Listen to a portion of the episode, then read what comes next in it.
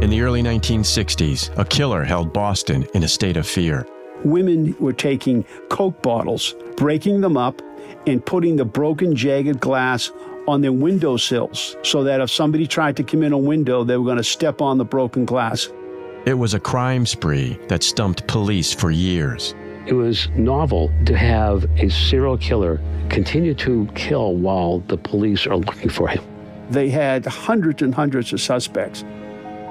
I'm Dick Lehr. I'm an author and journalist in Boston, where more than a half century ago, 13 women opened their doors to the man who would end their lives.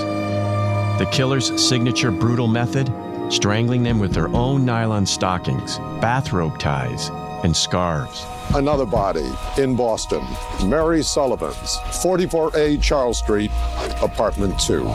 His rampage vexed investigators. Extraordinary methods of investigation are needed to deal with these highly abnormal crimes. The police at one point turned to a psychic. The story of the Boston Strangler continues to have a hold on the popular imagination, perhaps because even when a killer confessed, it never closed the case.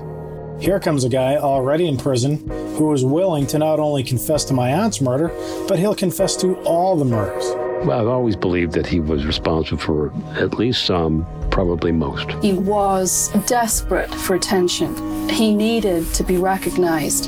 He wanted to be the Boston Strangler.